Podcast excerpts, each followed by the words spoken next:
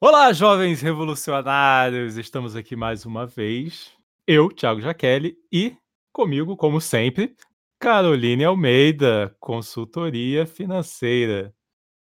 Oi, gente. Eu sou Caroline Almeida, consultora financeira, e vim mais um dia aqui para gente falar sobre economia e fazer vocês se revolucionarem junto com a gente. E hoje o nosso assunto é o subemprego pintado como empreendedorismo. Na verdade, já começa aí. Vocês sabem o que, é subemprego? Subemprego é literalmente aquela pessoa que você está andando na rua com o seu carrinho indo para o teu trabalho e a pessoa vem vender balinha na porta do teu carro e coloca lá naquele retrovisor. Coloca a bala lá e tá no subemprego, porque ela tentou procurar no mercado de trabalho, o país em si não está gerando empregabilidade. Para ela não passar fome, ela resolve trabalhar por conta e migra para o subemprego, que é diferente de empreendedorismo. Empreendedorismo é quando a gente acha uma oportunidade de mercado ou vai porque gosta e decide focar ali e montar uma empresa nessa oportunidade. Exatamente. O governo, grandes empresários, coaches, a mídia quer pintar o subemprego como empreendedorismo. E às vezes pega o exemplo de uma pessoa que começou num subemprego, conseguiu por uma ideia genial, ou por uma oportunidade que outra pessoa deu, ou por conhecimento também, né? Empreender de verdade. E aí joga isso como obrigação de todo mundo que está no subemprego. Aí você tem que passar por isso para que um dia você seja grande. Ah, o Silvio Santos era camelô e agora virou Silvio Santos. E, e, e aí começa a tratar exceção como regra. E começa a querer cobrar um esforço subhumano, né? Ah, você não chegou lá porque você não se esforçou. Um Uber, que é, era uma complementação da renda, ganha para dar carona, né? ganha um trocado para você cobrir seus gastos com gasolina. Virou o um emprego e a pessoa, para ter um salário, para cons conseguir manter minimamente, tipo, ele tem que trabalhar tipo 15, 16 horas por dia. Tem gente que faz viradão, o Uber teve que começar a limitar a quantidade de horas que o motorista pode ficar online sem parar, porque as pessoas estavam fazendo viradão, as pessoas estavam começando a trabalhar na sexta e indo dormir na segunda. Sim, as pessoas estavam ficando doidas.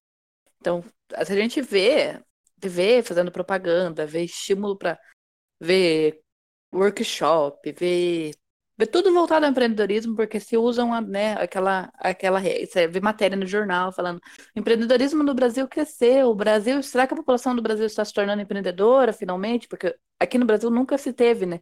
Aqui no Brasil já foi criado para o funcionalismo público. Então, o empreendedorismo sempre foi deixado de lado, o empreendedorismo verdadeiro para a população. E agora eles começaram a querer estimular isso na galera, de que o empreendedorismo está crescendo, que a população está virando empreendedora.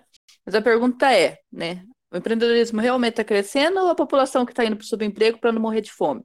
Então você tem que sempre se fazer a pergunta: quem está nessa leva do subemprego ou quem resolveu começar a empreender agora porque perdeu o emprego e precisava se virar. Então, uma pessoa que vende cachorro quente na rua, pessoa que vende espetinho, bolo no pote, qualquer coisa.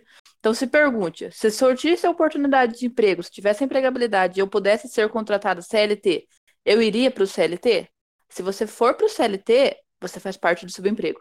Se mesmo assim você escolheu, não, eu não quero mais ir para o CLT, eu realmente gostei de ficar aqui. Então aí sim você virou empreendedor.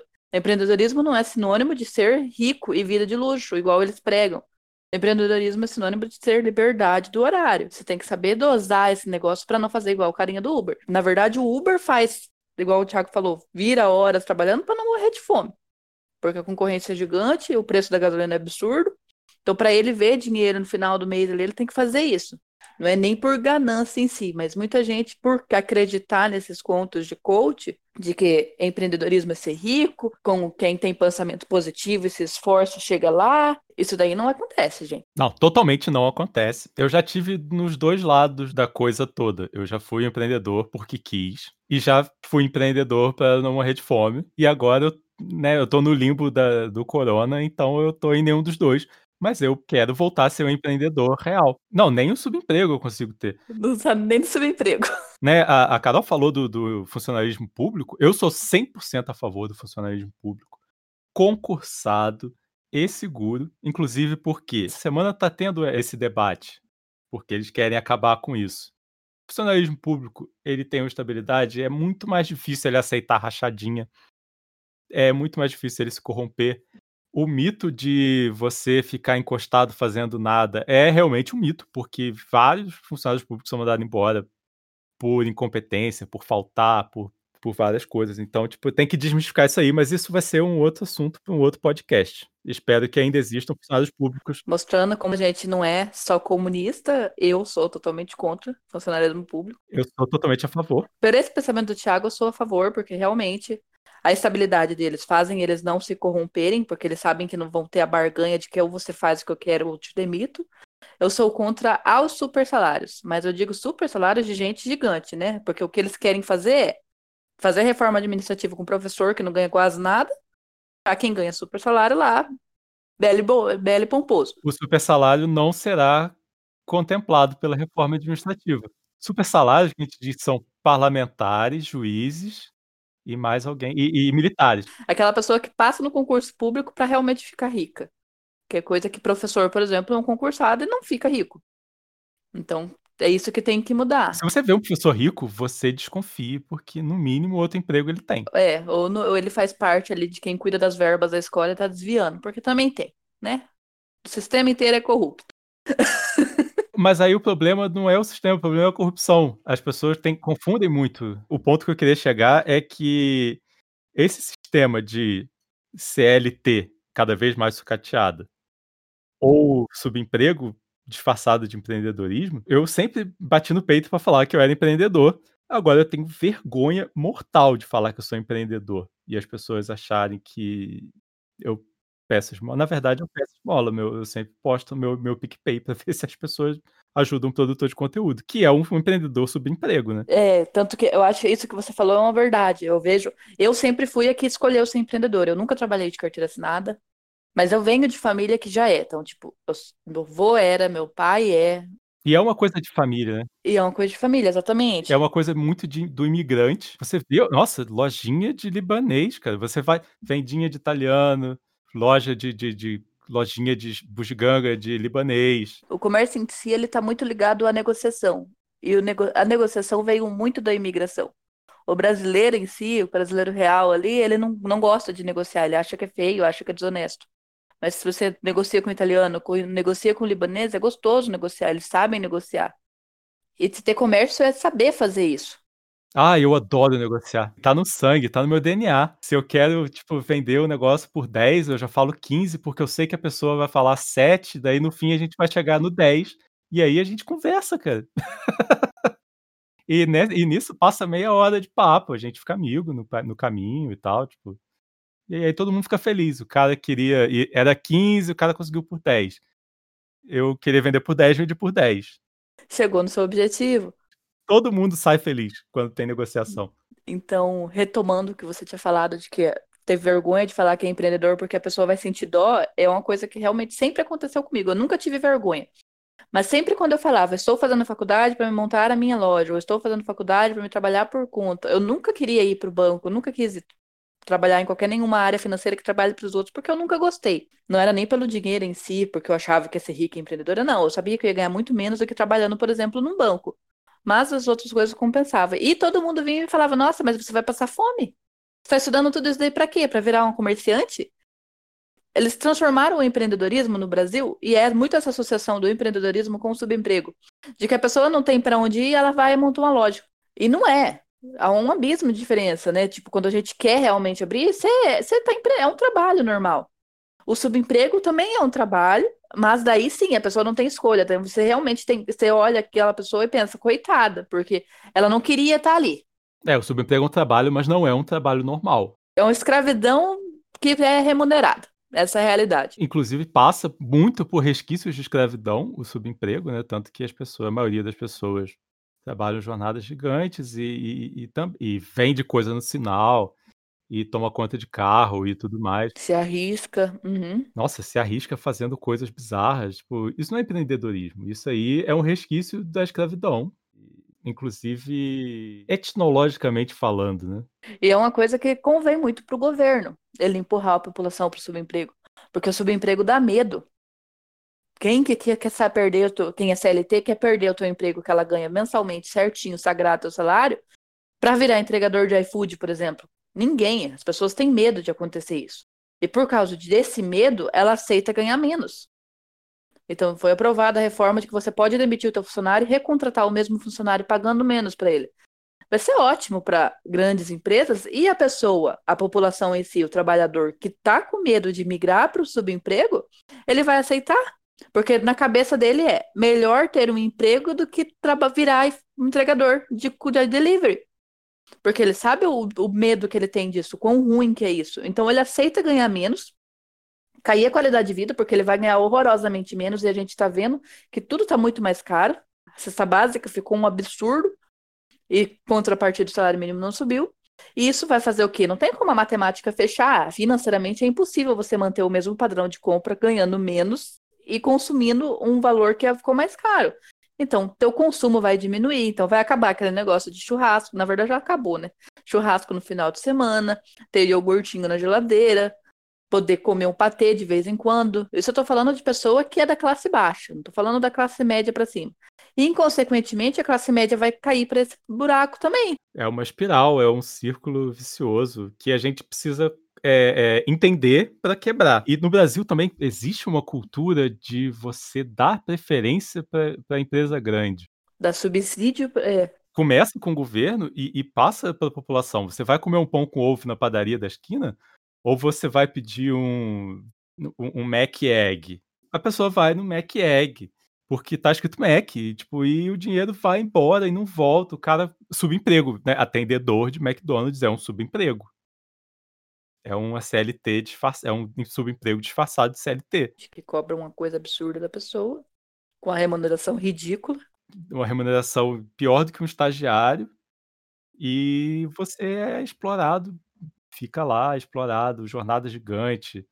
Assim, teve um dia no início do ano, ou no final do ano passado, que eles fizeram uma promoção bizarra dos deliveries, e aí rolou uma guerra. Ah, eu lembro. De entrega grátis entre o McDonald's e o Era Burger de entrega King. grátis e, tipo, você compra 10 e ganha mais 10, sabe? Você ganhava o dobro do que você comprava. Uhum. Foi uma coisa bem louca. Que todo mundo ficou louco. Uhum. Foi uma semana assim, nessa época eu entregava no iFood, e aí tem um grupo de, de pequenos né, empreendedores que, que.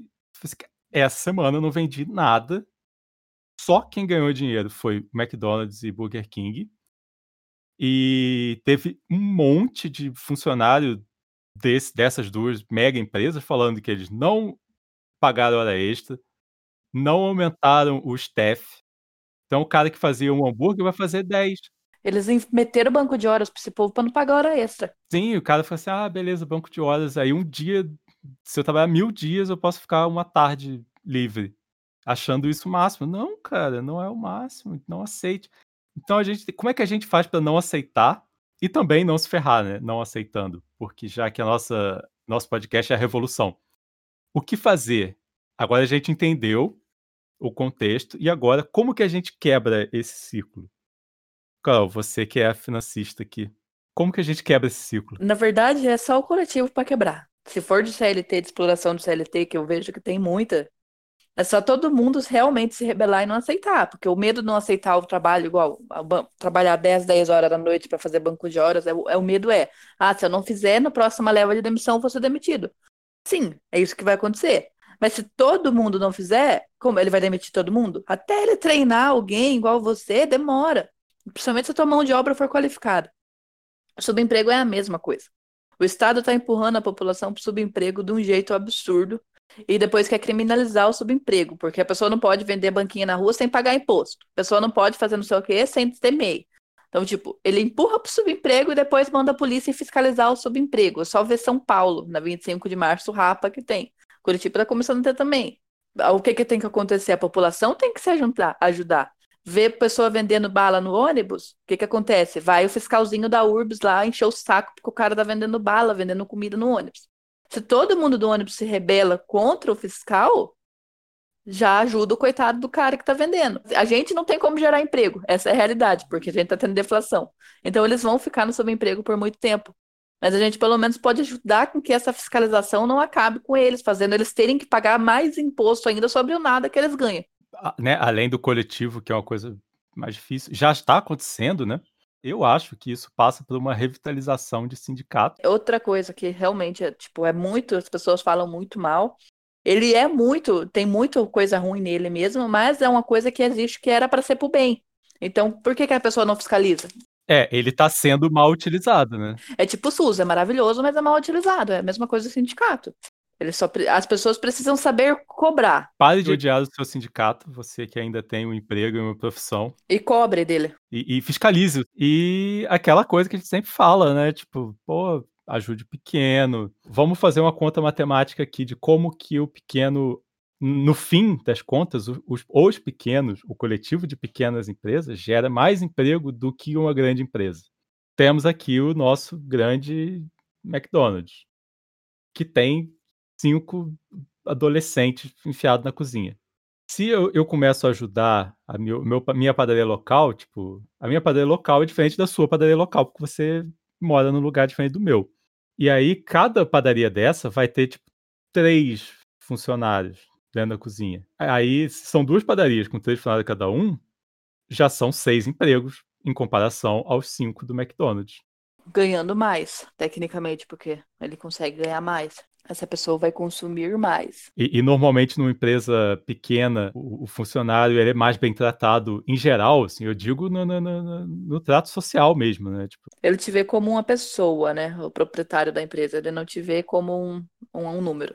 É visto como um ser humano, assim, tipo, você está em contato com o dono, né? Uma grande empresa, você tem uma hierarquia e você é só um número. Você vai ser substituído facilmente. Então não tem por que você ficar dando para a empresa de uma forma subhumana, porque na hora que tiver que cortar gastos, vai ser a tua cabeça que vai rodar. As vantagens da pequena empresa e aí do empreendedor de verdade. Consegue empreender? Uhum. Consegue empreender a ponto, de, inclusive, de gerar emprego e tal. Tipo, ele, ele traz um benefício para a sociedade e para sua região muito melhor. Ele, ele diminui a violência na sua região, porque interessa a ele né? Tipo, as pessoas, ele vai contratar alguém, provavelmente da mesma região, é, vai melhorar todo o, o, o, IDH do seu bairro. A microeconomia roda. E aí faz a microeconomia rodar. Diminui a violência, a pequena violência, né? Assaltos, furtos. Diminui gente pedindo dia na rua, diminui tudo. Tipo, é, é, um, é, um, é um passo tão grande. Então aí eu, eu quero que o Brasil seja um país de empreendedores de verdade, não desse empreendedor. Que maquiaram no subemprego. Tipo, a pessoa que tá lá porque gosta. Porque ela teve a escolha de ir para outro lugar e ela escolheu empreender. Que é diferente do que está acontecendo agora. A gente, muitas pessoas, igual a gente vê, ah, tem até brincadeira, vai se formar em advogado ou engenheiro civil, vai virar o quê? Vai virar Uber, porque não tá tendo empregabilidade nessa área. Então, essa pessoa que virou Uber ou montou um, uma, uma lojinha para vender bolo de pote, qualquer coisa que seja, ele, se ele tá lá porque ele quer, daí apareceu o um emprego para ele da área da formação dele, e ele mesmo assim escolheu, não, eu gostei daqui. É o que eu gostei, é o que eu vou ficar. Ótimo, você encontrou o seu caminho na vida, você virou um empreendedor, você foque e tenha disciplina para isso.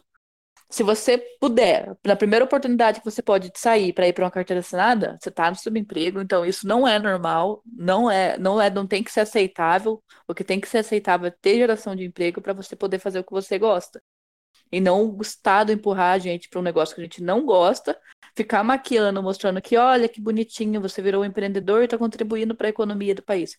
Para ele tá ótimo, você está pagando imposto do mesmo jeito que você está pagando imposto sendo salariado. Então, para o governo, ele não está perdendo nada. Saiba cobrar do governo, saiba votar em quem queira. Esquece aquele negócio de que eu também já fui essa pessoa que pensava isso. O Estado não gera emprego, quem gera emprego é o empresário.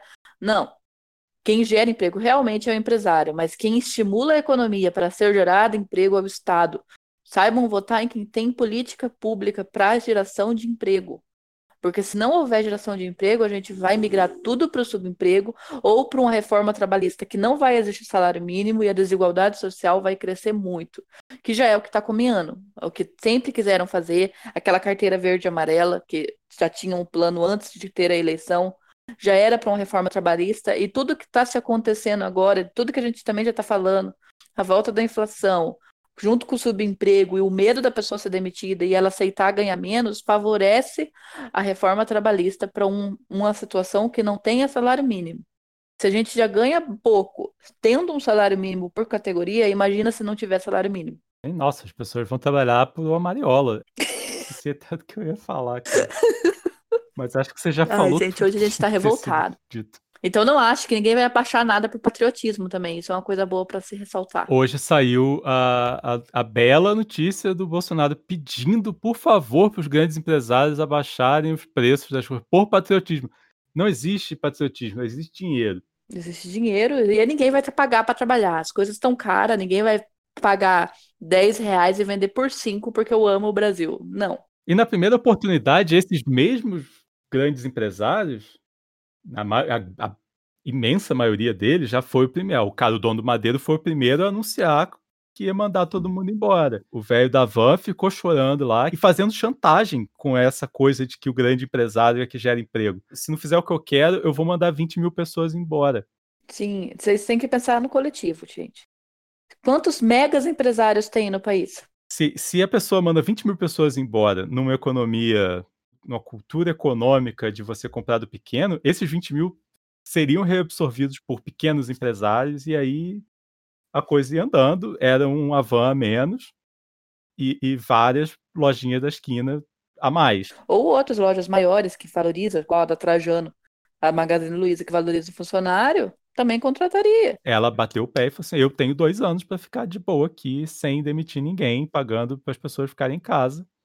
E com isso, ela, nossa, o quanto ela vendeu a mais por ter dito isso, por não ter mandado as pessoas embora. O impacto que isso tem, né? Vocês podem ficar, achar, ah, você não gosta de grande empresa. Não, a gente gosta, a gente não gosta. Ah, eu não gosto de grande Eu empresa. gosto de grande empresa. Quem gosta é você. É, eu gosto, Thiago não gosta, mas eu gosto. Eu não gosto é de demagogo que finge que grande empresário e sucateia emprego. Tem como ser grande empresa e valorizar teu funcionário. Não tem o porquê não valorizar o teu funcionário. Ah, na verdade, é ainda mais fácil você ser um grande empresário e valorizar seu funcionário. O que eu não gosto é da ganância da pessoa chegar ao ponto de só ela querer ter vida boa. Então daí ela cresce e ela e esquece de onde ela veio. Então isso que é errado, que a gente tem que perder é essa mania de achar que quem manda do país é a empresa grande.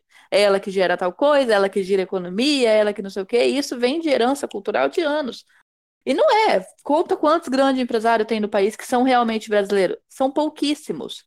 E uma, quem desestabiliza a economia é a grande, ou, ou o sistema em si, é a grande população. Então, se esses pouquíssimos empresários se rebelam, eles não fazem nada com a economia, porque é pouca gente. Se o povo se rebela, o negócio já muda. A diferença é que o povo não sabe se rebelar sem ter um patrono para falar para ele se rebelar.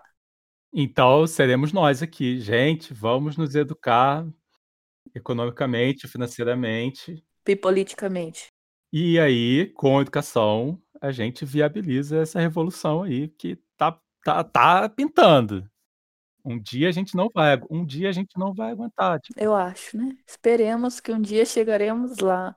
Eu fico me perguntando qual é o limite máximo do brasileiro. Assim, o mito do brasileiro do Pacífico já caiu por terra faz tempo. Mas assim, pra mim é o mito do brasileiro preguiçoso, porque tem- ele não briga não por ser pacífico, não briga por preguiça. Tipo assim, ah, eu vou me incomodar de bater no cara, tipo. Eu acho impressionante até onde vai a passividade do brasileiro, né?